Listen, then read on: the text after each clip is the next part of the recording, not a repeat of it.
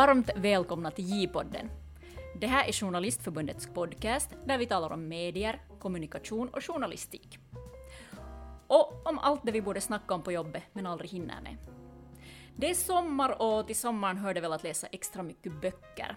Och därför ska vi idag dyka ner i böckernas värld, eller egentligen ska vi träffa dem som gör det ofta osynliga jobbet med böcker, förlagsredaktörerna. Vad gör en förlagsredaktör egentligen på jobbet? Hur går det till när en bok blir till? Och drömmer alla förlagsredaktörer om att själva bli författare? Bland annat de här frågorna ska vi ta upp med dagens gäster som är Sara Enholm-Hjelm och Larry Asmut. Mitt namn är Lina Lorang. Jag är vanligen producent för J-podden, men idag vikarierar jag Magnus Londén. Det här, jag skulle först vilja lite höra om er bakgrund och tänka mig att, att gästerna också gärna hör det. Um, Larry, om vi börjar med dig. Du är läromedelsredaktör på Schildts och Söderströms, men berätta, hur kommer det sig att du jobbar med det du jobbar med idag? Min bakgrund är att jag har studerat litteraturvetenskap vid Helsingfors universitet, och, och det var den vägen som jag då kom in först då på Schildts förlag. Eh, det behövdes en vikarie för Anna Friman, och det där. Och så fick jag ett telefonsamtal och blev kallad till en intervju, och så på den vägen är det, kan man säga. Och under en ganska lång period så hoppade jag från, från jobb till jobb. Det var, det var liksom vikariat och projektanställningar på Schildts och Svenska litteratursällskapet och, och, och sånt här, och lite annat däremellan. Men att efter då sen ett antal år så, så landade jag på Schildts och Söderströms och, och har nu arbetat ungefär fem år som läromedelsredaktör. Och Sara, hur är det med dig? Du är förläggare på förlaget M. Du är också författare och du är filmkritiker, blev det rätt? Ja, ja det, det stämmer allting. Uh, och jag, jag är ju journalist alltså ursprungligen, och, och jag sökte igen till Söderströms faktiskt för ett, för ett läromedelsredaktörsjobb. Men jag skrev i ansökan att jag egentligen vill jobba med skönlitteratur, och så fick jag också ett telefonsamtal av Monika, alltså Marianne Bargum, och Och som bad mig att jag skulle göra någon slags litet frilansjobb med Monika Fagerholms Diva. Och, och det var liksom mitt första jobb, och sen efter det så, så blev jag på Söderströms egentligen och jobbade liksom med skönlitteratur. Så att, så att jag har jobbat nu sen kanske, ja, bör, slutet på nittiotalet. Men du är utbildad journalist. Vilken betydelse har det för ditt jobb som, som förlagsredaktör? Uh, alltså jag... Jag har ju också läst äh, litteratur som biämne liksom, äh, och det kan hända att den delen används mera. Sådär. Men det som jag tycker att journalistiken gav, gav liksom färdigheter för är förstås äh, det här med att skriva äh, snabbt och på sätt och vis att kunna skriva liksom, på beställning. Och, och väldigt nyttigt för sånt här som liksom, allt det här katalog, skriva katalogtexter, skriva baksidestexter. Att på något sätt försöka få fram det viktigaste och, och liksom lyfta upp det, göra kanske någon slags klatschig vinkling. Allt sånt här var det jättebra för. Och sen eh, också förstås det här att, att bemöta liksom hur man tar emot kritik, hur man kanske ger kritik, hur man, hur man liksom förhåller sig till text. Och det tror jag att har varit ganska på sätt och vis avgörande. Och, och vi har ju alltså Tapani Ritamäki som också är förläggare, så han är ju också journalist. Så, så att vi har, det finns ganska mycket som, eller många människor som har jobbat som journalister som skriver böcker. Jättespännande, och vi ska gå närmare in på det där med kritik och, och hur, hur ni jobbar med, med böckerna om en stund.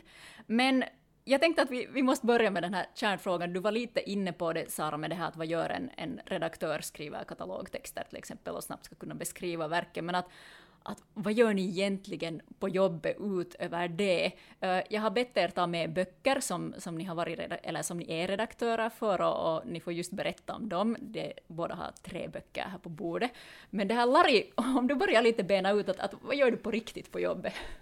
Vad gör jag på riktigt på jobbet? Det, det fanns ett sånt mem på Twitter här för ett tag sedan som var sådär att förklara vad du gör så dåligt som möjligt. Och då skulle det väl ungefär vara att, att jag sitter och Svar, läser och svarar på mejl, och det är liksom det det, det det går ut på ganska långt min arbetsdag. Men att äh, det är ju då som redaktör så är man liksom lite den där spindeln i nätet, att det är man som ser till att det blir en bok, en färdig bok av ett manus som kommer in, och, Och där ingår ganska mycket olika delar i det jobbet. Det är då förstås ganska mycket att arbeta med själva texten, att redigera, att se att kan man göra den bättre ännu. Och, och det kan man ju alltid. Och fånga språkfel och, och så här. Söka bilder ifall det ska illustreras. Och, och sen vara i kontakt med grafiker och tryckerier och, och så vidare. Och, så här. Och, och det är nu kanske det där huvudsakliga.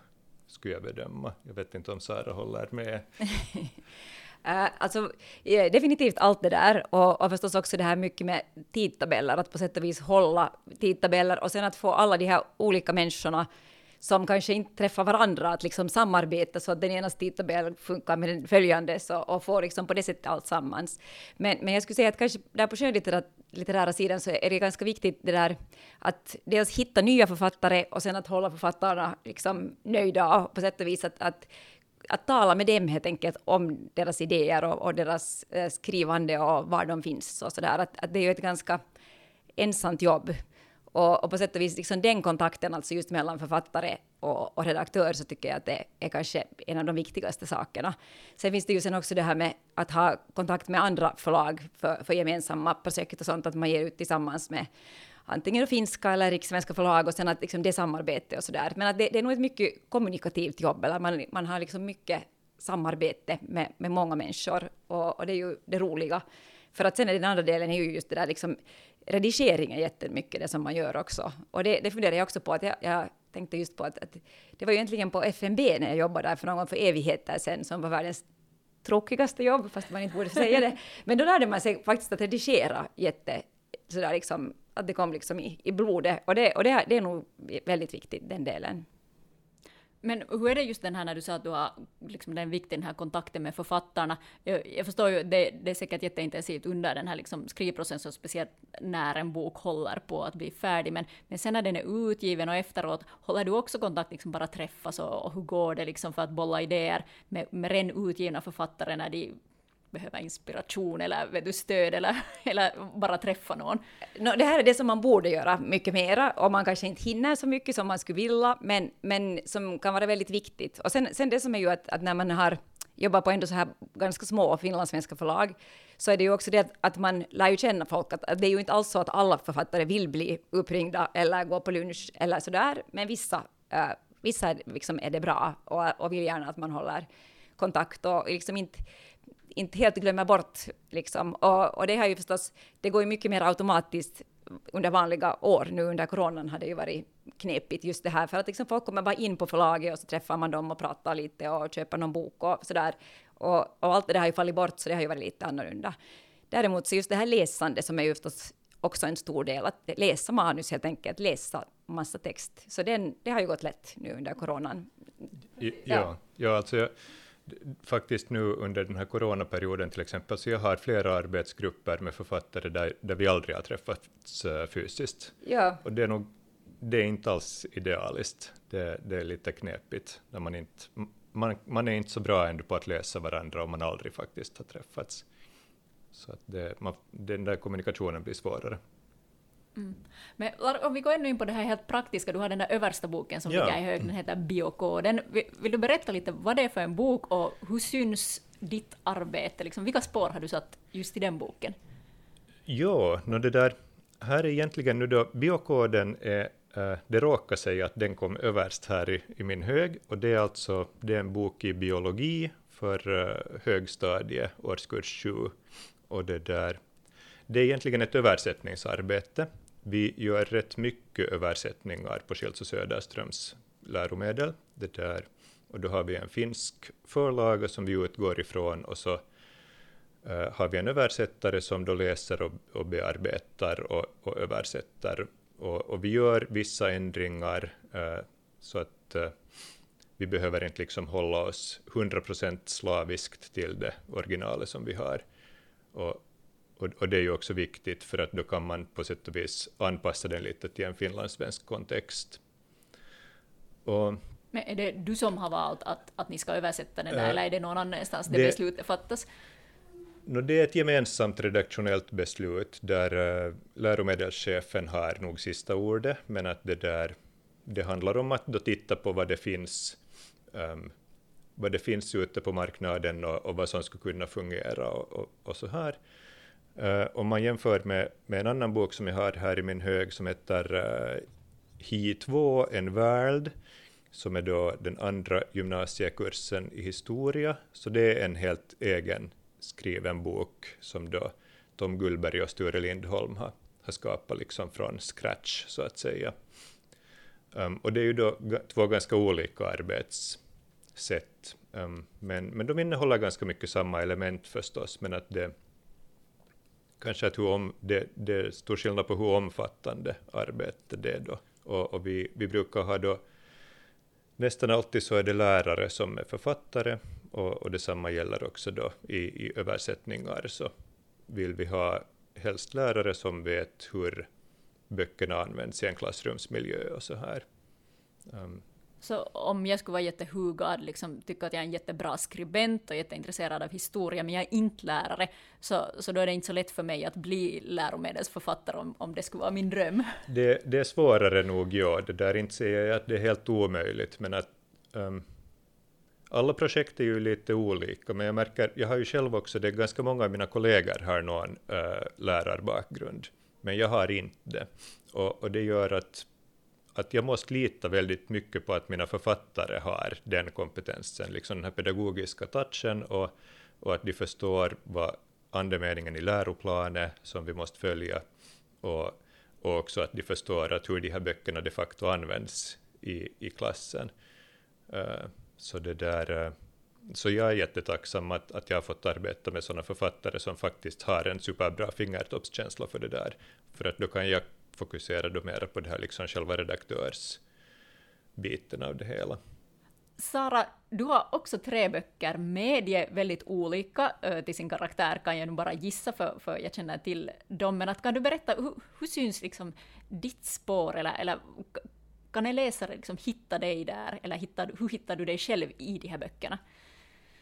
Uh, det, det, det där är ju svårt att säga, liksom, för uh, jag tänkte just att jag skulle ta med de böcker som är liksom de tre senaste böcker jag har jobbat med, och, och därför så är det just uh, att det är bland annat en essäsamling av Tatjana Brandt som heter Läsa tankar, och den här handlar om, om uh, alltså, hon skriver essäer om geniala böcker och osannolika liv, det vill säga om författare och deras böcker, och det är sådana jätteklassiska som Dostojevskij och George Eliot och Ursula Le Guin och sånt. Och det är klart att det här är en sån typs bok att det som man ju kanske på något plan syns i att man liksom diskuterar ju genom de här essäerna med den där författaren och, och funderar att, att uh, liksom, vad är hennes tanke och försöker liksom få det kanske liksom, jag vet inte, klarare behöver man inte få med Tatjana för det är såklart, men att man kan liksom uh, liksom på sätt och vis utmana henne lite och bolla idéer och diskutera och sådär. Så, så det finns liksom, uh, det är inte så att man skriver någonting själv, men att man, som, som man kan liksom tillsammans med henne fundera att, att exakt då, och är det just precis uh, till exempel just det här att, att de här författarnas liv versus deras verk och, och liksom hur, vilka andra diskussioner förs, vilka andra böcker har man läst om det, alltså sådana här saker. Att, att det är på det sättet, eh, och sen förstås jobbar man just sådär med språket och allt möjligt sådant, men, men det, eller har en språkgranskare som tittar och en korrekturläsare och hela den här liksom noggrannheten, men, men, men det är liksom som ett slags samtal kanske. Och, så det, det är liksom en sån typs bok. Sen har jag den här Om du möter en björn, som är en bilderbok av Malin Kivela och Martin Glaserup, och Linda Bondestam har då äh, ritat bilderna. Och här, det här är liksom ett jättelångt, eller liksom en, att, att den här ursprungliga idén föddes för väldigt länge sedan, och sen jag träffade Malin och Martin och på olika ställen i Norden. Martin Martin är från Danmark, så att, så att eh, honom träffar man alltid på olika platser, och så har vi liksom haft den här planen jättelänge, och Linda har varit också med hela tiden och ville göra det, men att just hitta den där tiden mellan allt det här och, och sådär, och sen när jag jobbar med Linda så, så liksom brukar vi på sätt och vis diskutera liksom varje bild jättemycket, att skulle, hur skulle den här kunna vara, hur skulle det här kunna, vad skulle den kunna göra här, och ska vi ta det här perspektivet så här nu, och, och, sen, och sen också så är också Malin med, och sen var Martin med och sådär, så, så det liksom inte, inte syns jag alls på sätt och vis, och på sätt och vis liksom överallt, eller hur man ska säga, att det, att det är liksom en sån typs, och, och förstås eftersom jag är förläggare så är jag ju liksom, jag, jag ju liksom bestämmer ju att ska det här ges ut eller inte, det, att det finns ju liksom det som förläggarna kanske har liksom sista ordet på sätt och vis det. Så att, så att, och sen den tredje boken så är den här Bechi av Koko Hubara som är en översättning som faktiskt Malin Kivela har översatt, som ju är författare själv. Uh, och, och jag tycker ju igen att med, med översättningar så är det nästan mer jobb uh, när det gäller könlitteratur än, än att det är liksom när någon skriver på, på svenska då en bok. Att, att förstås till skillnad från det där så, så är det liksom en, en större process på sätt och vis att, att göra det, just för att, att det ändå är liksom, det här, den här läste jag förstås i, i manuskript också före den var färdig, Kokos bok och sådär, och, och gav också kommentarer i någon mån, men det, det är förstås ändå i sista hand den kom på Ottawa, och det är de som i sista hand gör det där, det där slutgiltiga verket, och det är också de som får bestämma hur den blir på sätt och vis. Så det är mest sen med översättningen som man diskuterar, och, och, och det är där man jobbar mest. Och, och handlade det om liksom att helt gå in i detalj i texten, eller att fundera på ordval eller sen kontexten, att förstå svenska läsare det här som kanske en finsk läsare skulle förstå, eller är det liksom... Kan det, du alls beskriva de här olika planen? Uh, no, alltså, det, det är ju såklart översättaren som på sätt och vis uh, får, får i, i, i sista hand kanske ändå, uh, no, om det inte är direkt fel så får väl översättaren i sista hand, hand liksom bestämma, men, men att där diskuterar man just de här sakerna och allt det här, och just det här med, med rikssvenska läsare, att, att vad, vad förstår de, vad är det helt liksom, okej okay, att, de, att de måste fundera på, uh, vad, vad är obegripligt eller blir helt fel, att liksom, så, så att de liksom får helt fel tankar om, eller liksom associerar helt fel och sådär. Och, och, och sen, sen finns det ju där ett, ett stort jobb också förstås när, liksom mellan författaren och översättaren, när översättaren frågar att tänkte du så här? Vad är det här du menar egentligen? Eller vad, vad försöker du säga här? Och i det här fallet så använder Koko Hubara också hebreiska ganska mycket, och delvis arabiska och allt sånt där. Och där hade vi mycket just att, att fråga olika Uh, rikssvenska förlag som ger ut då, uh, judisk, liksom, eller specialiserade på judisk litteratur i Sverige, att hur skulle de säga på hebreiska, och, och hur ska man transkribera det, och det på engelska, liksom, ska det vara liksom, med stora bokstäver eller små, och, alltså, så det, det finns nog allt möjligt, men, men, men liksom roligt, jätte, jätteroligt är de, är de flesta av de här sakerna ju, men att, men att helt som du sa, så, så att man kan redigera hur länge som helst, det finns liksom inget slut, och, och det är just det som är förstås kännetecknande för alla de här sorter, liksom med, med, med liksom litteratur, att, att du kan hålla på hur länge som helst, och i allmänhet blir det bättre. men, ja, ja. Äh, men, men förstås finns det också en, en punkt när, när författaren sen blir så trött på saken att, att det inte blir bättre utan det börjar bli sämre, och då måste man före det åtminstone ja. svänga. Och, och alla blir i något skede blinda för texten också. Ja. Man märker vad heter det att att sen när man har läst den där själv, samma texten liksom flera gånger, och, och korrektur på en bruten version och så vidare, så i något skede så liksom är det inte någon poäng mer, för att man, man ser inte mer det på samma sätt med färska ögon. Nej, och också, och också i något skede kan det till och med bli värre, för att, ja. för att då tycker man att saker är helt självklara, som sen för en, en läsare som läser första gången så, så förstår inte alls vad som händer. Och, så där. Att, att, ja, ja. Och, sen, och sen det som gör jätte, tycker jag, en jättebra sak med det här är att, att det finns ju alltid, på sätt och vis finns det en, en tidtabell när de här böckerna ska komma ut. Att, att det, det, det är tydligt så här med, med deadlines, så det finns ju de här katalogerna och det ska ut en st- och, då, och då, då är det där, att då måste den ut och så är det klart med det, och, och sen kan man liksom lämna det bakom sig på sätt och vis, liksom ja. den till nästa bok. Men. Ja. Där är också en lyx med, med läromedel, det är att, att det tas ganska ofta nytryck på mm. dem, och, så att då kan man liksom alltid ha det där att, att okej, okay, att om det sen är något fel så kan vi ändra i nästa tryckning, och, och det är ganska, ganska kiva att ha det.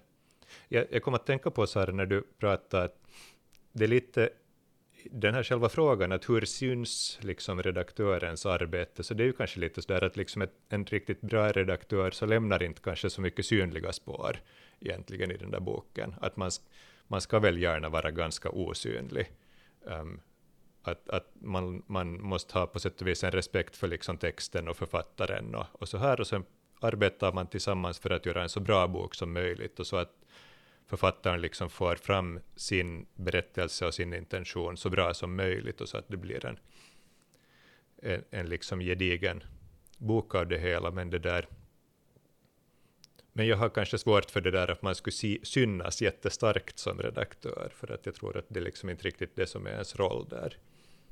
Nej, alltså vanligen om, om kritiker säger att en redaktör är synlig så är det ju alltid det att det är fel. Att, det, att den hittas ja. mycket liksom slarvfel eller äh, texten inte har jobbats tillräckligt länge. Att det liksom finns ja. kanske glapp i berättelsen eller någonting i den stilen. Att det betyder ju nästan alltid att, att här, här har förlaget slarva eller redaktören slarva. Ja. Så att. Men Larry, är det skillnad? Du har ju både jobbat med skönlitteratur och läromedel. Vad, vad är liksom största skillnaden i jobbet för dig? Ja, det är alltså det är ett jätteannorlunda sätt att jobba på, ett sånt sätt som är kanske lite svårt att klä i ord. För att jag märker att då när jag började som, som läromedelsredaktör så hade jag ganska, jag hade liksom överraskande svårt de där första åren att vänja mig vid det. Och jag tänkte att det här borde ju ändå vara samma jobb i grunden.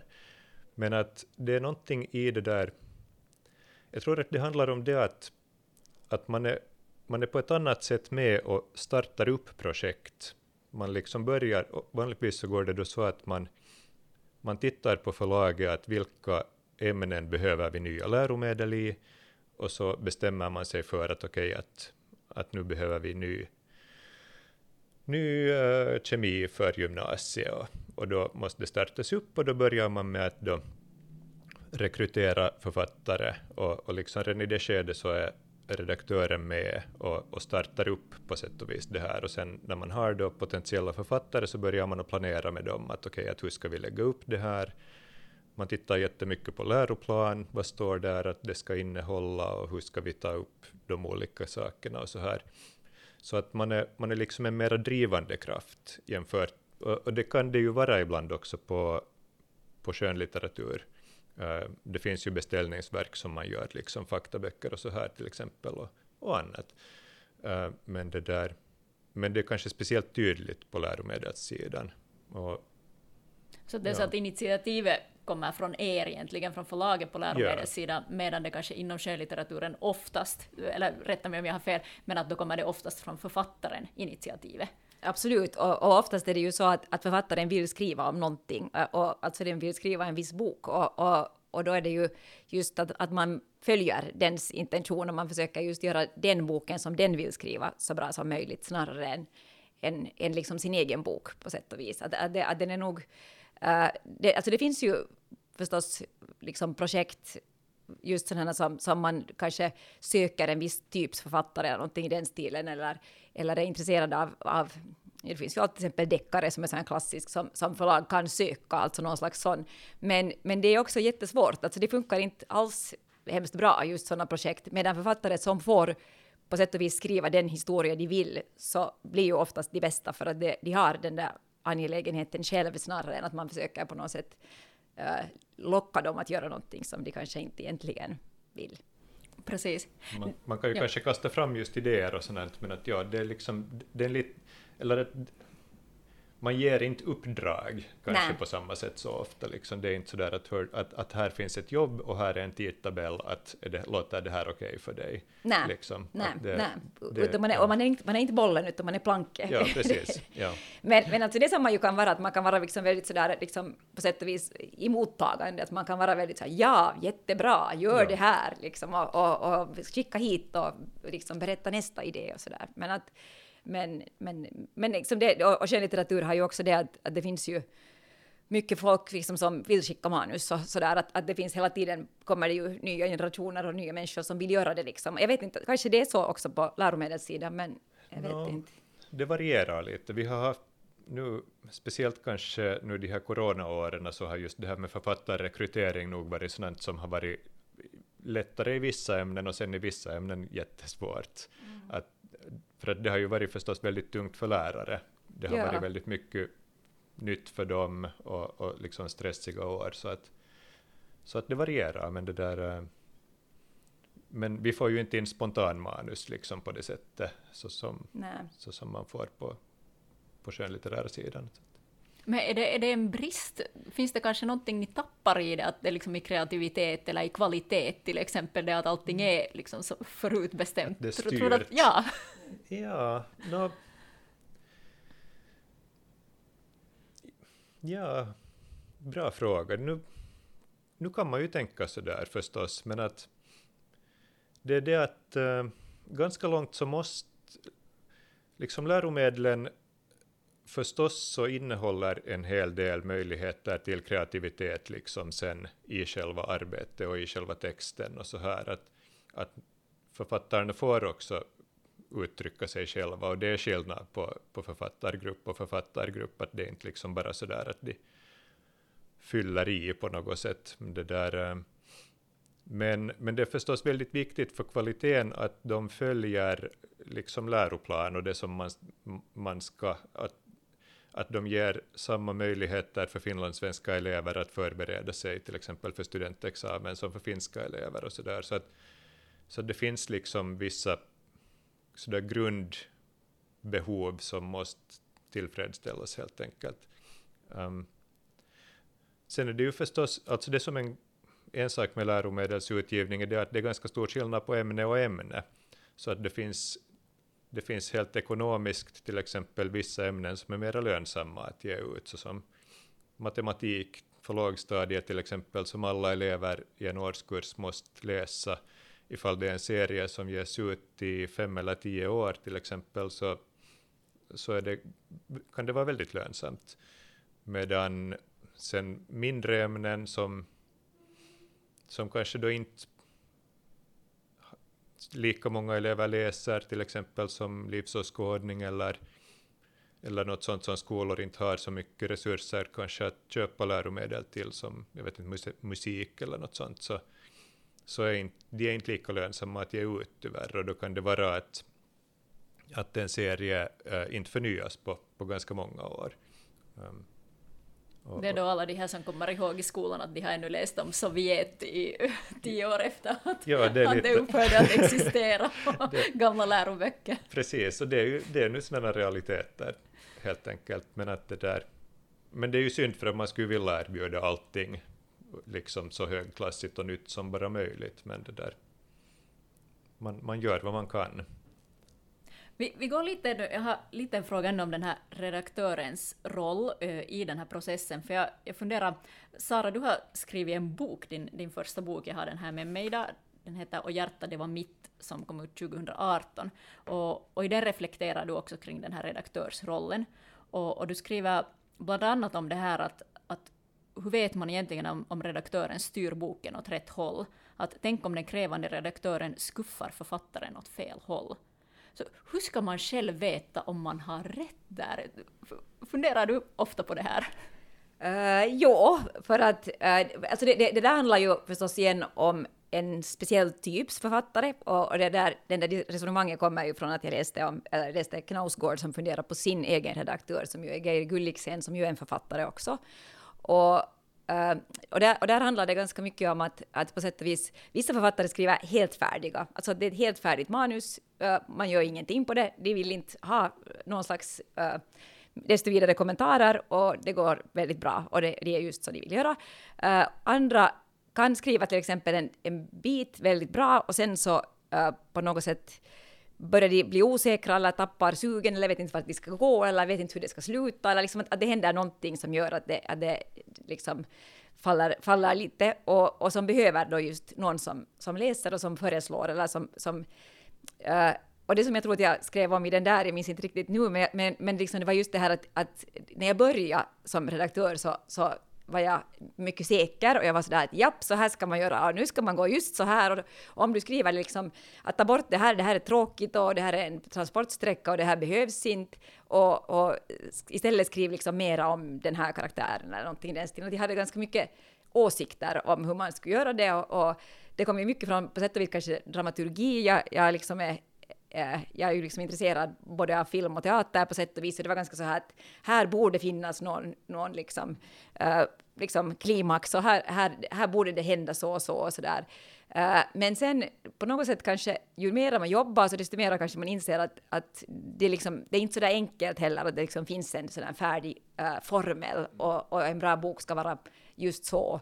Och, och, att, uh, och då kan det just hända liksom att om det förstås är en, en en ovan författare. Det finns ju väldigt många författare som, som är mycket mer vana än man själv, och då, de, de behöver man ju faktiskt inte skuffa på, det ska man faktiskt inte ens försöka. Det, det, så, men, men att där kanske det kan vara ibland att, att, man, äh, att, man, ja, att man måste grubbla på att, att, att hur kan man, hur kan man på något sätt försöka få ut uh, vad, de, vad, de vill liksom, vad, vad de vill göra och sen uh, kanske om de behöver ge någon redskap till det eller, eller liksom säga just sådär, eller liksom locka ur på sätt och vis. Och, och där gjorde jag just att, att när jag var också då ung så, så var jag mycket så här, eftersom jag hade jobbat som kritiker först och, och det var liksom på sätt och vis min, min yrkesidentitet var ganska mycket att vara en kritiker och då var jag ganska sådär att man sa ganska hård negativ kritik sådär, det här och det här och det här fungerar inte, det var liksom grunden och, och sen också kanske lite så här svepande som man skriver i en recension liksom. Och det har jag sen också insett att det hjälper liksom inte alls. Att, att det som hjälper är att vara extremt konkret och sen sådär liksom att mycket att, att det här läser jag så här. Att är det meningen? Eller, liksom, eller, eller är det så du har? Liksom, och, och det här tycker jag att, så här uppfattar jag den här saken. Och att liksom på sätt och vis sätta sig själv som läsaren ganska tydligt. Att, att, att det här, här, här blir osäker att vem är berättaren? Att vem berättar det här? Vem ser det här?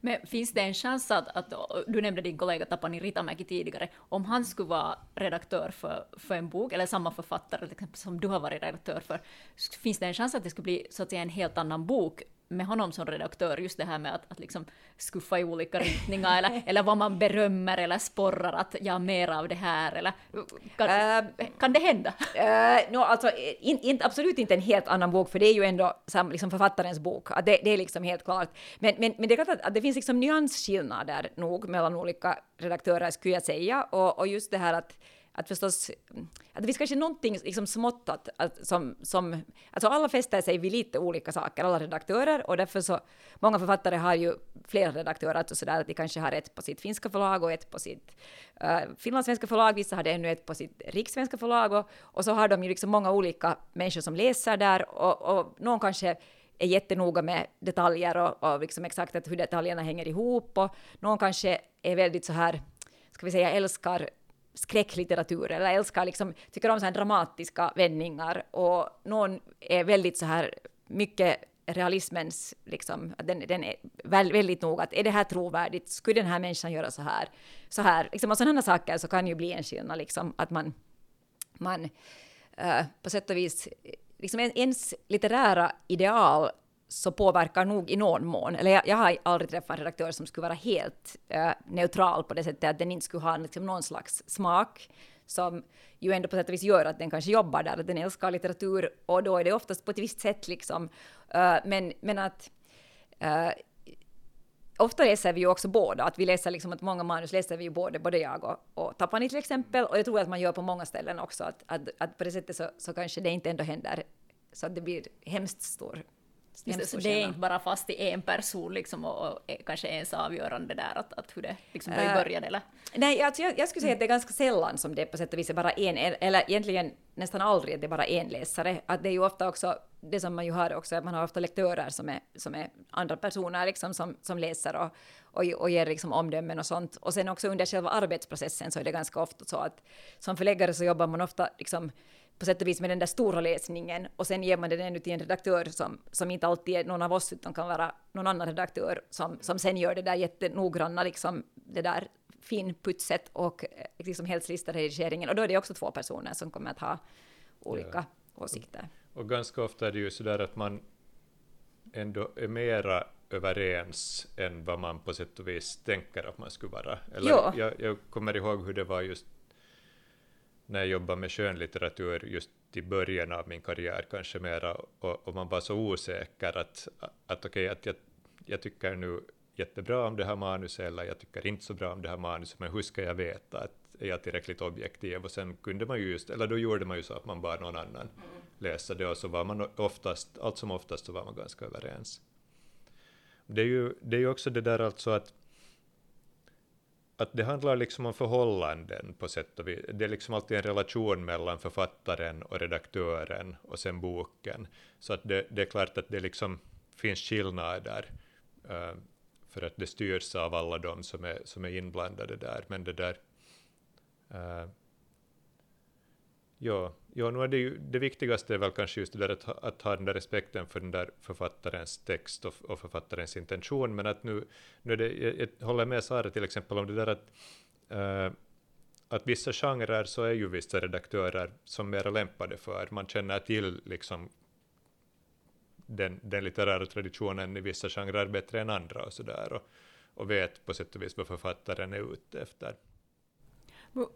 Du var lite inne på det här just med respekt och förtroende. Hur viktigt är det med personkemi med, med skribenten eller författaren, att den fungerar? Nu är det, nu är det väldigt viktigt, skulle jag säga, att det, det måste nog finnas i varje fall en sån här tillit. Jag har varit med om flera gånger det här att man i början av ett projekt så lite så där kollar man att hur, hur funkar det här. Uh,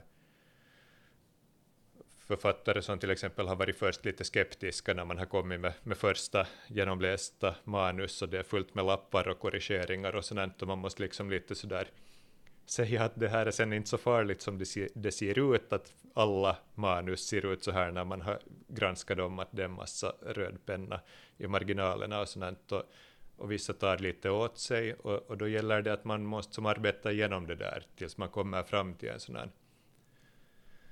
situation att båda liksom litar på att man, man arbetar för att göra det bästa. Men, att, att man är på hur samma lär sida, man sig liksom det här? Är det någonting ni liksom har i blodet som redaktörer, eller är det någonting ni har blivit bättre på liksom för, att, för att skapa det här förtroende och, och liksom en god relation?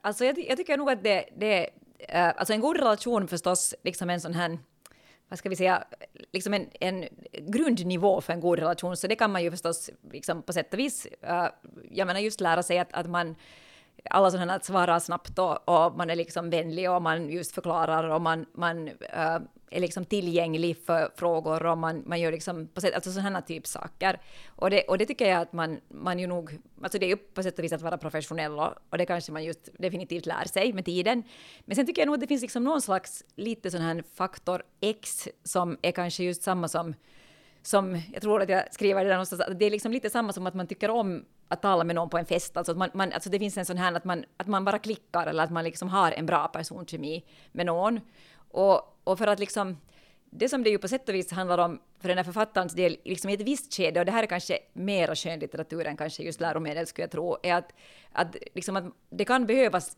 ett liksom jättestort förtroende för att man ska våga skriva vissa saker, eller för att man ska våga på sätt och vis ta stora risker eller, eller göra saker som är väldigt sådär att, att man är kanske liksom nästan dålig men sen blir det bra, alltså en sån här liksom att, att man liksom tar, tar stora konstnärliga risker på sätt och vis, och där tror jag att det är jätteviktigt förstås att, att, jag menar, att ju större ju mer liksom förtroende du har, och desto mer den där personen som du jobbar med liksom förstår ditt projekt eller ditt sätt liksom, som är ganska sådär liksom ditt sätt att vara nästan, alltså sådär vara i världen nästan, alltså, alltså på sätt och vis en ganska stor grej.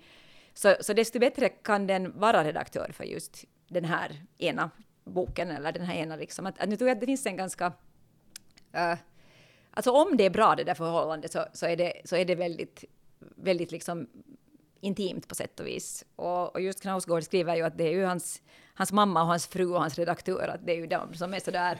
Och så nära, eh, redakt- liksom, så nära förhållande har jag inte i många författare, men, men, att, men att det förekommer nog. Och det, och det finns ju många som är sådär, liksom att de hela livet jobbar på sätt och vis med, med samma person och sådär.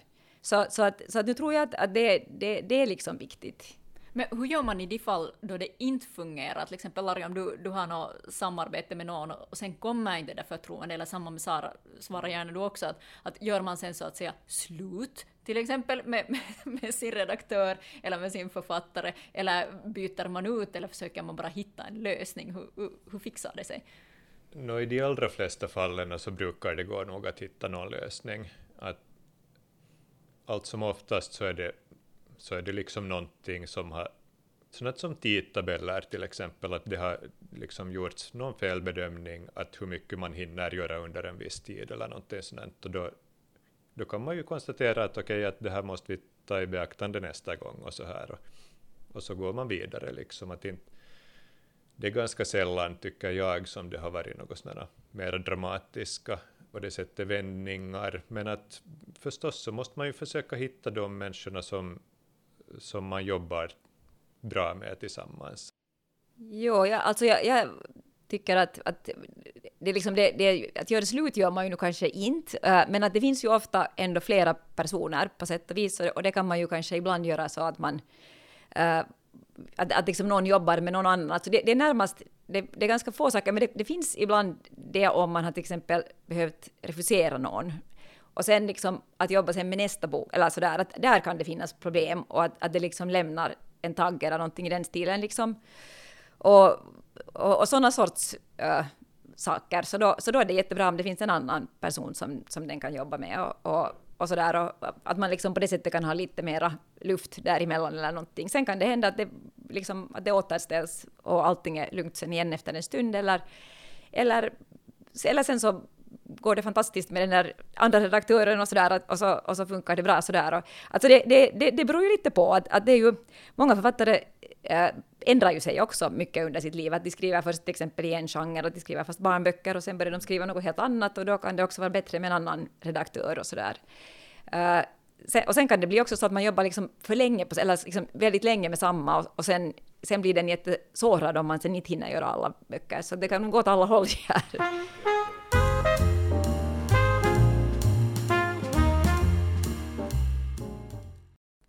Sara, du talar ännu om den här långa relationen. Jag måste ställa ännu en fråga om den. Finns det någon risk där att, att man i arbete med en författare sen rubbar någons konstnärliga själ så pass mycket att man påverkar ens kreativitet eller skaparkraft? Har, har du liksom någon känt att, att du har varit nära det?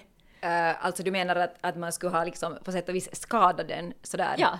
Uh, no, alltså, alltså refuseringen är det som jag kan någon gång tänka att i så fall kan, kan ha gjort det. Och det, och det, och det är ju liksom förstås uh, fruktansvärt, men samtidigt är det ju så att, att uh, egentligen, alltså ett förlag kan ju inte ge ut på sätt och vis en bok som, som man tycker att är liksom undermålig, att, det, liksom, att den här författaren är inte på sin nivå eller sådär, att, den, liksom, att det, det är Och, och i, liksom i grunden tänker jag att, att det alltså att man gör det att, att det är ju liksom välmenat, sen kan man ju ha fel, alltså det, det är inte frågan om att man kan ju ha fel och det, och det tror jag nog att alla uh, förläggare uh, har hemska, hemska insikter ibland att de har liksom gjort fel beslut alltså det, och, det, och det, det är klart att det kan hända. Eller ja, det cirkulerar man, de här historierna om alltså sen sådana som har blivit bästsäljare globalt som har blivit refuserade på fem förlag och sen den där lilla sjätte tog det. Och, och det, no, det finns som ju Harry Potter och allt, ja. allt därifrån, så det finns ju jo, jo, Tove Jansson och, och, det, och, det, och, det, och det finns ju, det, finns, det är klart att det finns alla de här. Och samma sak att, att kanske också någonting som man inte har liksom sett potential och sen har den kanske blivit lite annorlunda men, men blivit då jättebra liksom eller någonting sånt. Att, att nu finns det ju, men, men samtidigt finns det ju också det att inte kan man ju, inte kan ju något förlag ge ut hur, hur mycket böcker som helst och, och jag tänker ju nog att, att det, det är ju, det är ju liksom otrevligt att refusera och, och obehagligt på alla sätt men, men det görs ju ändå ofta nog för att man, man liksom på sätt och vis man vill väl men, och, och för att, det liksom inte, att man vill liksom att den här författaren ska, ska då ja, höja ribban lite men, men inte det är ju roligt för någon och inte det är roligt för författaren och sådär men att hur är det på förlag där man ändå måste tänka förstås också på ekonomi? Kan man i dagens läge, där, där det här ekonomiska, liksom man tänker mer kortsiktigt än, än kanske förr i tiden. Det finns en, en bok som säger att, att förut tänkte förlagen i så här tjugofem-årscykler, men nu är det mer kvartal. Men alltså, min tanke var här att, att om man ser att den här författaren kommer att växa, att kanske den första boken inte ännu är så bra, men att, att på något sätt tror jag på, på, på personen. Kan man då liksom investera och börja ge ut fast man inte ännu tror att det är liksom det bästa den kan uppnå? Finns det ett så, har man så att säga råd helt enkelt med ett så långsiktigt tänk idag? Ja, absolut. Definitivt. Ja, ja. Alltså nu, nu, nu är det nästan alltid, liksom debutromaner är ju debutromaner. Och inte de, jag menar väldigt sällan är de helt färdiga. Uh, och, och jag menar, de, de säljer helt bra och debutanter får glädjande mycket uppmärksamhet nog, vilket är ju jättefint. Men, men sällan är de på sätt och vis färdiga. Och, och där tänker jag nog att man nästan måste tänka så att, att, att den här har potential och den kommer att, att sen någon gång bli, bli liksom, äh, liksom varm i kläderna. Och det handlar också om att, att författare på sätt och vis, att vissa saker kanske de måste, måste debutera för att liksom lära sig. Och, och just det här med att få ett slags... Äh, Alltså se, se hur ens bok på något sätt klarar sig där i världen och hur andra läser den och, och allt det där. Det, det är också det att man kan inte heller, tror, tror jag, det kan hända att jag har fel, men jag tror inte att man kan liksom på sätt och vis be folk skriva roman efter roman och sen väntar man och tänker att nej, den här tredje, den kommer att bli, utan, utan det är saker som den lär sig i möte med läsare och världen och, och kritikerna och sånt som gör att den där andra och tredje är så där boken blir, blir liksom något annat. Så, så att, eh, ja, definitivt. Nu, nu tror jag, och jag tror nog att de flesta förlag ändå har ett sånt, fast, fast de kanske då har sin kvartalsekonomi och sådär. Men, men jag tror nog att de flesta tänker definitivt att, liksom att, att i, i, i författarskap, eller det gör, det gör vi nog åtminstone. Jag, jag tänker nog att just med skönlitteratur så är det nog så svårt att bygga upp det på något annat sätt än att tänka på liksom lång sikt med författarskap.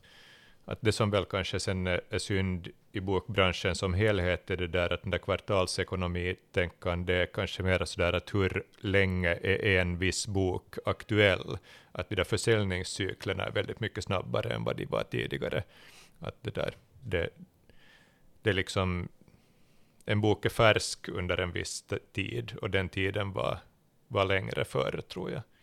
Um, men, men helt klart så måste man ju satsa på, på författare som, som man tror just att, att kan växa och bli bättre. Och kanske speciellt mycket i, i svensk Finland där det ändå finns begränsat med, med skrivande människor. Så, så måste man ju hitta de där som, som är tillräckligt bra och som man vill arbeta med också sen i, med, med liksom på lång sikt. Ja, det skulle jag också säga att i svensk Finland så är det också att det handlar också om att liksom bygga upp en läsekrets på sätt och vis. Och det gör du också liksom på sätt och vis med flera, flera böcker. Så, så jag menar i bästa fall så, så de som läste den första så läser också den andra och den tredje och, och sådär. Att det finns liksom en sån sorts liksom långsiktigt. Ja. Och, och det är ju de författare som på sätt och vis har äh, träffat sina läsare och gjort liksom farit på till bibliotekerna och gjort alltså det här långa arbete som ju förstås helt försvann nu under corona, men i princip är det ju så att, att det byggs ju upp på sätt och vis läsare för läsare, åtminstone i en så här liten uh, kulturkrets, så, så, så det, det, det är ju jätteviktigt nog på det sättet att satsa långsiktigt. Ja. Hur är det om vi, om vi lite tittar på de här läromedlen, mm. så hur gör ni där uh, för de här läromedelsförfattarna? Det att någon är en jättebra lärare betyder ju inte att den är en jättebra skribent. Mm. Så, så jag tänkte först lite såna här praktiska råd att, att hur det går till. Att, att hur gör ni när ni hittar? Du sa att ni tillfrågar olika lärare att kan ja. ni skriva, men hur, hur vet ni vem som är bra? Vem, vem, liksom, vem blir den utvalde och får ett telefonsamtal? No, ja, det beror, det beror på från projekt till projekt. Det där. Ganska ofta så så försöker man ju lite fråga på fältet, fråga sina kontakter sådär, att om, om någon vet någon som, som skulle kunna tänkas vara bra, um, och så, så kontaktar man då dem och, och frågar att, att skulle du ha tid och möjlighet och, och lust att göra en sån här grej. Det där, uh, i något skede har vi, tror jag, gått ut med information att vi söker nya författare liksom också till uh, någon ämneslärarförenings sådana uh, Facebook-sidor och annat sånt och, och sökt så här. Uh, men, hur, hur stort är intresse då? Att, att finns det ett, ett stort det, intresse bland lärarna att skriva, skriva alltså böcker? Det varierar nog jättemycket. Vi hade en min kollega här så hade här nyss, så hon sa att hon hade skickat mejl till säkert alla lärare i svensk Finland som arbetar med ett visst ämne och, och att hon hade inte fått napp. Och det där. Medan sen igen, jag har haft ganska god tur nu med mina senaste serier, att jag har de, bland de första författarkandidaterna som jag har frågat så har jag tackat ja, och de har alla visat sig vara jätteduktiga, så att det är ju helt en full träff. Men att det är lite av en risk nog, att den där första boken i serien speciellt, om man, om man ger ut någonting eget, att, att hur bra blir det här? Och, och det är nog det är svårt att veta, att Vi, vi brukar nog be folk förstås skriva något sådana prov eh, så, att, så att man inte nu går så där helt blint in i det där samarbetet, för det, det är ändå det är, en ganska, det är ett ganska stort projekt. Men, det där, men, men i någon mån så måste man ändå lita på något sätt på sin intuition och, och tänka att, att om det verkar bra så hoppas man att det, att det också fungerar sen. Vi har ju lovat svara på frågan också att, att hur blir man förlagsredaktör? Du har, ni har båda läst litteratur och Sara har läst journalistik, men att, att du nämner, Sara, också i den här boken Och hjärta det var mitt, att det inte finns någon formell utbildning i Finland, det finns knappt böcker i ämne, det finns ingen liksom så här yrkes... Helsingfors universitet har några kurser, men på finska, och, och det har också förlags, Finlands förlagsförening liksom enstaka kurser. Hur gör man om man vill bli liksom få ert jobb? vad, ska man, vad ska man börja med? Uh, no, no, alltså, det, det som jag just skulle... Uh, alltså, det, det finns ju nu, i Sverige finns det uh, förlagskunskap som man kan läsa på universiteten nog. Och det finns också sådana här yrkes... Jag, jag såg nu när jag googlade före det här så tittade jag så såg jag att där finns någon slags yrkeskurs uh, som är någon sån här, kanske på distans ett år eller någonting i den stilen som man kan läsa. Så, så det finns ju nog... Uh, det, eller det har kommit alltså, sen jag skrev den där boken, så, så har det kommit, har det kommit i någon mån yrkes. Och vi har haft på förlaget faktiskt praktikanter just från Sverige som kommer från de här förlagsutbildningarna uh, och som då behöver praktik och, och det finns alltid, i dem ingår en ganska stor del praktik just för att jag antar att de tänker ändå att det är ett jobb som man bäst lär sig medan man gör det och det tror jag att det också är på sätt och vis. Så, så, så det stämmer inte helt att det inte finns och jag, jag tycker att det finns sådana Uh, åtminstone sådär liksom bloggar och sån här typs kunskap finns det ganska mycket nog också nu tycker jag. Att det, att det kanske också är ett, ett jobb som dels har ju folk börjat uh, skriva väldigt mycket och många människor har vill, vill skriva väldigt mycket och det har ju förstås ännu ökat här under coronan och, och samma sak har folk kanske börjat fundera just på det här att, att liksom förlagsredaktör, att det låter som ett roligt jobb, vilket det ju är. Och sådär. Men att hur man ska göra för att bli det, så, så att, det finns ju inte många jobb helt enkelt i svensk Finland, det kan man ju lugnt säga. Ja, så, så att på det viset, kanske när någon går i pension så är en bra stund. Men...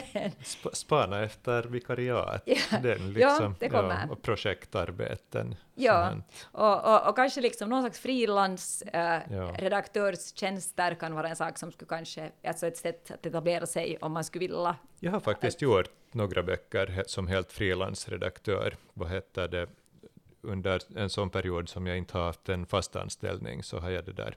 Det har varit sådana husbolagshistoriker och, och någon personbiografiska verk som, som då har skrivits liksom av privatpersoner som har velat ge ut på eget förlag, bara en liten uh, upplaga och det där. Det, har, det, det var jätteintressant. Ja, att, jag kan tänka mig att just ja. sådana skulle vara liksom jättebra erfarenhet på sätt och vis, eller, eller just sådant här så, ja. så kan det ju vara sånt som man liksom behöver, men Men att, annars inte, nu kan man ju alltid förstås, nu kan man ju alltid ta kontakt och vara sådär att, att liksom, men, men, men nu är det svårt att, att liksom sådär formellt, jag menar det, nu, det, nu kommer det ju ibland nya ja, ja. tjänster, ja. Görs det ju ibland. Vi hade, vi hade nyss en, så rekryterade vi, vad hette det, en ny läromedelsredaktör faktiskt. Så det där, nu, nu händer det, men...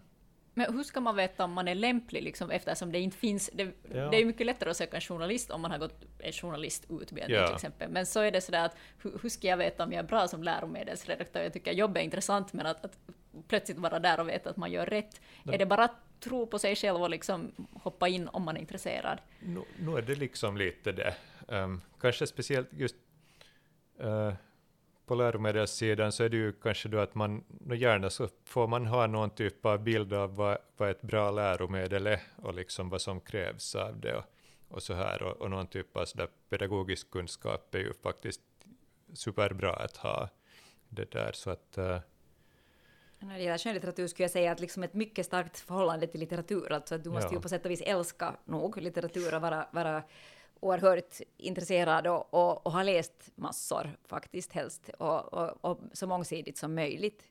Och sen, uh, sen finns det liksom lite olika roller att, att som redaktör, åtminstone på ett större förlag så kan du vara också ganska så här till och med, till och med lite introvert och, och på sätt och vis ganska så här uh, du, du behöver inte vara hemskt, hemskt sådär. Alltså du måste, samarbe- du måste kunna samarbeta med många olika sorts människor och sådär och ja. du måste ju kunna och, och kanske vara lite organiserad, men kanske inte ens enormt mycket. Men, äh, eller eller sen, kan, sen kan du vara liksom... Det, det finns liksom olika typer på sätt och vis. Ja, men sen, sen finns det andra roller där du måste vara ganska utåtriktad och, och också sådär drivande på sätt och vis. Och vara ganska så här... Liksom, ganska mycket handlar det ju också om att på något sätt entusiasmera folk och få dem att liksom bli intresserade och ja. tro på det och tycka om det. Och, och, och sen också just i synnerhet folk som jobbar mot media och sånt som måste ha det ännu mer. Att just den här boken är liksom det som ja. vi ska läsa och sådär. Att, att det, finns, det finns ju många platser. Och, och, och sen förstås ett sånt förhållande till text att man klarar av att närläsa och liksom faktiskt spana efter detaljer. Man måste ha ett, nog ett väldigt starkt språk och, och, och förstå vad som fungerar och inte fungerar. Ja, och sen tycker jag nog det, alltså just, just att, att att du är en läsare. Det, ja. det, det måste man nog, tycker jag, vara. Ja. Det, det är nog kanske det där grundkravet. No, men om man då vill bli utgiven, vi har lite talat redan om det här hur man blir en, en läromedelsförfattare mm. och, och där fanns olika vägar och det säkraste kortet är att vara en, en, en lärare ja. med, med den här kunskapen. Men om man då vill bli utgiven författare, uh, om jag har förstått det rätt så har ni på förlaget M just nu manusstopp till exempel. Uh, vad är dina uppmuntrande ord för den som ändå drömmer om att bli författare? Hur, hur ska den personen göra? Uh, no, no, alltså, uh, vi, vi har ju inte manusstopp hela tiden, utan vi har brukat ha kanske att man öppnar en månad eller någonting i den stilen i året, och det ska man ju då förstås hålla ögonen på. Uh, sen, sen att man skriver mycket i andra sammanhang gärna, och då är det ju mycket just i tid, tidskrifter och, och olika no, tidningar och, och, eller på Yle och så här, liksom att man Att, att ens texter kan läsas på olika ställen. Liksom. Eller, vi, vi har ju faktiskt mycket fina finlandssvenska tidskrifter och, jag menar, och, och de alla på sätt och vis. Att, att vi har ju på sätt och vis, vi läser ju dem. Så, så att om man skriver till exempel någon fantastisk novell i eh, Horisont eller någonstans. Så, så eh, det är liksom en bra, en bra möjlighet liksom, att, vi, att liksom visa att man kan skriva. Och, och att, ha kontinuerligt, att, att man har liksom ett skrivande på något sätt. Sen finns det ju alla de här litterära tävlingarna som folk ju deltar i. Och det som har kommit mycket nu tycker jag är de här skrivskolorna. Att, att det finns ganska mycket, äh, alltså flera, flera, dels då skriftskolan och dels den här som Monika Fagerholm bland annat och Mia Frank drar och de här. Och, och den vägen är en ganska bra väg nog att, att gå liksom en sån. Och, och då de liksom, får vi åtminstone höra ofta om, om de här personerna som går där och så där. Och, och kanske... När de, liksom, när de har sen ett, alltså man, och man kan nog kontakta oss liksom direkt, de mig eller Tapani, om man, om man och liksom förklara varför man, man måste komma runt det här manusstoppet. För alltså, det, som, det som är problemet är att, är att äh, i den här manusfloden som det talas om, så, så, så som det är nu, och det är klart att det också är en bra sak, så kommer det så mycket från Sverige och sådär, att, att den blir liksom så stor, det kommer, den är så strid och det kommer så väldigt mycket, och, och vi har inte riktigt resurser just nu att läsa igenom den, liksom, eller det finns så få som, som ändå är bra, så därför så har vi försökt just koncentrera det så det är just en viss tid som vi tar emot och sådär. Men hur, hur mycket ja. manus kommer när du talar om en flod? Alltså, är det sådär tiotals i veckan eller hundratals? Liksom, bara för att få en proportion. Äh, alltså inte, inte kommer det hundratals i veckan, det kommer det inte. Men att, alltså, har, du, har du en kort tid så har du öppet så kanske hundra på, på en månad eller någonting i den stilen. Men då är det klart att då har ju folk också väntat på det och sådär. Att, att det, är, det är svårt att säga, men att äh, de flesta eller, eller många förlag, alltså bland annat Gallimard i Frankrike, så stängde ju sin, sin manusinlämning nu under coronan, och det är ju då det största förlaget i Frankrike, för de sa att, att det nu under corona så har människor inte gjort något annat än skrivit, och, och den bilden har jag ja. ju också, och, och vi får ju, alltså många människor ringer ju och tar kontakt på alla möjliga olika sätt och sånt, och, och, och så säger vi ju ofta, om, om det verkar som en bra idé och sådär, så säger vi ofta skicka in bara, och, och nu ger vi ju då liksom kontakt, så att om man är helt så att man absolut vill. Men, men att vi har också det att vi har ju liksom en begränsad äh, antal titlar vi kan ge ut. Och, och den listan är, är full ganska, är ganska tidigt förstås. Så, så det, det är liksom svårt på det sättet att ta emot. Men, men klart att om man absolut, det är ens livsdröm och man är oerhört begåvad och har ett färdigt manus och sådär, så är det nog bara att skicka. Ja, det bästa ja. sättet är liksom att bara skriva jätte, jättebra. Ja, det, det, det, det hjälper. Ja, ja. ja och, och, och inte sådär att ingen annan skriver just så här. Och det, ja. och det här är liksom, så, så att nu, nu är det inte det omöjligt alls. Precis. Nå, hur är det då, den här, den här brinnande frågan, är det så att alla förlagsredaktörer egentligen vill vara författare? Hur är det med dig, Larry? Nej, jag... Nej. det där, jag tror kanske att det är säkert en ganska stor del av de som studerar litteratur som i något skede av sitt liv har någon typ av författardrömmar. Men det där... Och, och, och nu, nu har jag säkert haft sådana tankar, men just nu så, så känns det nog inte speciellt aktuellt det där. Uh, och, och jag tror nog att det som... Det är ändå två ganska skilda så här, färdigheter att, att vara en bra... Uh, skribent och vara en bra redaktör, och, och jag har nog upplevt att det är ganska många som också skiljer ganska mycket på det här, att, och att de är bekväma med och vill arbeta just med den här redaktörsrollen, och, Och det är ju kanske någonting i den där frågan Ren, som är lite sådär provocerande nästan, att man tänker att det liksom, att vara redaktör är nästan lika fint som att vara en författare på något sätt. Och, och, och det kanske jag nu inte riktigt skulle skriva under, utan att det är olika saker. Men, det där. Men du har ju en kreativ sida, ja, där du skapar något nytt. Vill du berätta lite om den också? Ja, du syftar säkert på, på mitt uh, speldesignintresse som jag nu har hållit på med mm. i några år. Det, där, det, det är främst uh, rollspel, sådana väldigt små liksom indie-publikationer som, som jag har gett ut på nätet över olika sajter. Um, det är en väldigt annan sak nog på sätt och vis än, än det som jag gör på jobbet, trots att det finns helt intressanta, det finns en del människor i den på sätt och vis kretsen som också har lyft fram det där att, att det finns vissa likheter mellan ett bra rollspel och liksom det som en lärare gör med en textbok eller en lärobok, att det, det handlar om att på sätt och vis skapa någonting som sen kan användas av andra människor för, i en annan social situation. Den där boken som du ger ut på sätt och vis, eller den där texten som du ger ut, är inte spel, utan spelet skapas liksom sen av spelare som använder det som du har gjort. På samma sätt som, som det primära i en lärande situation är inte egentligen den där, det där läromedlet, utan det, det är liksom på sätt och vis det som läraren och eleverna gör i möte med den där, den där boken. Det är som en pjästext då. Ja, det, det är sant. I den stilen. Ja, precis. Man ger vissa verktyg på sätt och ja, vis. Ja, och sen är det måste... någon annan som, som på sätt och vis använder det och ja. Så blir det liksom att se ut som de ser ut. Eller liksom exakt. Det som de gör av det och tar av det och sådär. Så. Ja, ja, det är en helt bra ja, liknelse. Spännande. Ja. Jättespännande. Men Sara, ja. samma fråga eh, ja. samma fråga till dig om, om författare. uh, no, jo, jo, uh, alltså, alltså jag tror inte alltså att alla uh, förlagsredaktörer drömmer om det. Men, men jag tror ju att, att många... Uh, precis som Larry också sa, att när, att när, man, när man studerar litteratur och sånt, så många liksom älskar ju att läsa, och när du gör det tillräckligt mycket så, så tror jag att i något skede så, så kanske många har tanken att, att de ska också liksom på sätt och vis vilja delta, eller liksom bara man skulle vilja, så jag hade ganska sett att jag vill liksom på något sätt ge tillbaka någonting i den stilen, och, och, då, och då blir det ju det där att man, att man skriver, men Men alltså min bok handlar ju mycket om att det är jättesvårt och att man kan egentligen inte, alltså just också på sätt och vis att hur olika de rollerna är, att, att fast du på ett plan professionellt behärskar det där liksom att, att jobba som redaktör, så behöver det inte alls vara så att du behärskar att skriva. Och att, nej, att det jag är tycker ganska... att du skriver just i den boken att jag borde ju veta hur man ska skriva eftersom jag är redaktör. Liksom, ja. Eller lite, man, man kan känna en ångest kanske ja. där mellan raderna. Ja, ja eller liksom att, att det, det är ganska, alltså just att, att man märker att, att det är faktiskt en helt annan roll och du, du måste liksom gå till ett annat ställe som inte alls behöver vara bekvämt, eller det kan vara ytterst obekvämt just för att det är så ovant, för att, för att du är så, så van, och just på sätt och vis att, att den där redaktörsblicken som, som man vanligen har så, så, så liksom är ganska, den är mycket svår att skriva med, alltså att, att ha den med sig hela tiden, så, så det, det, var, det är ju liksom det värsta, så att, så att, så att, att inte det är alls så där att man automatiskt kan det liksom.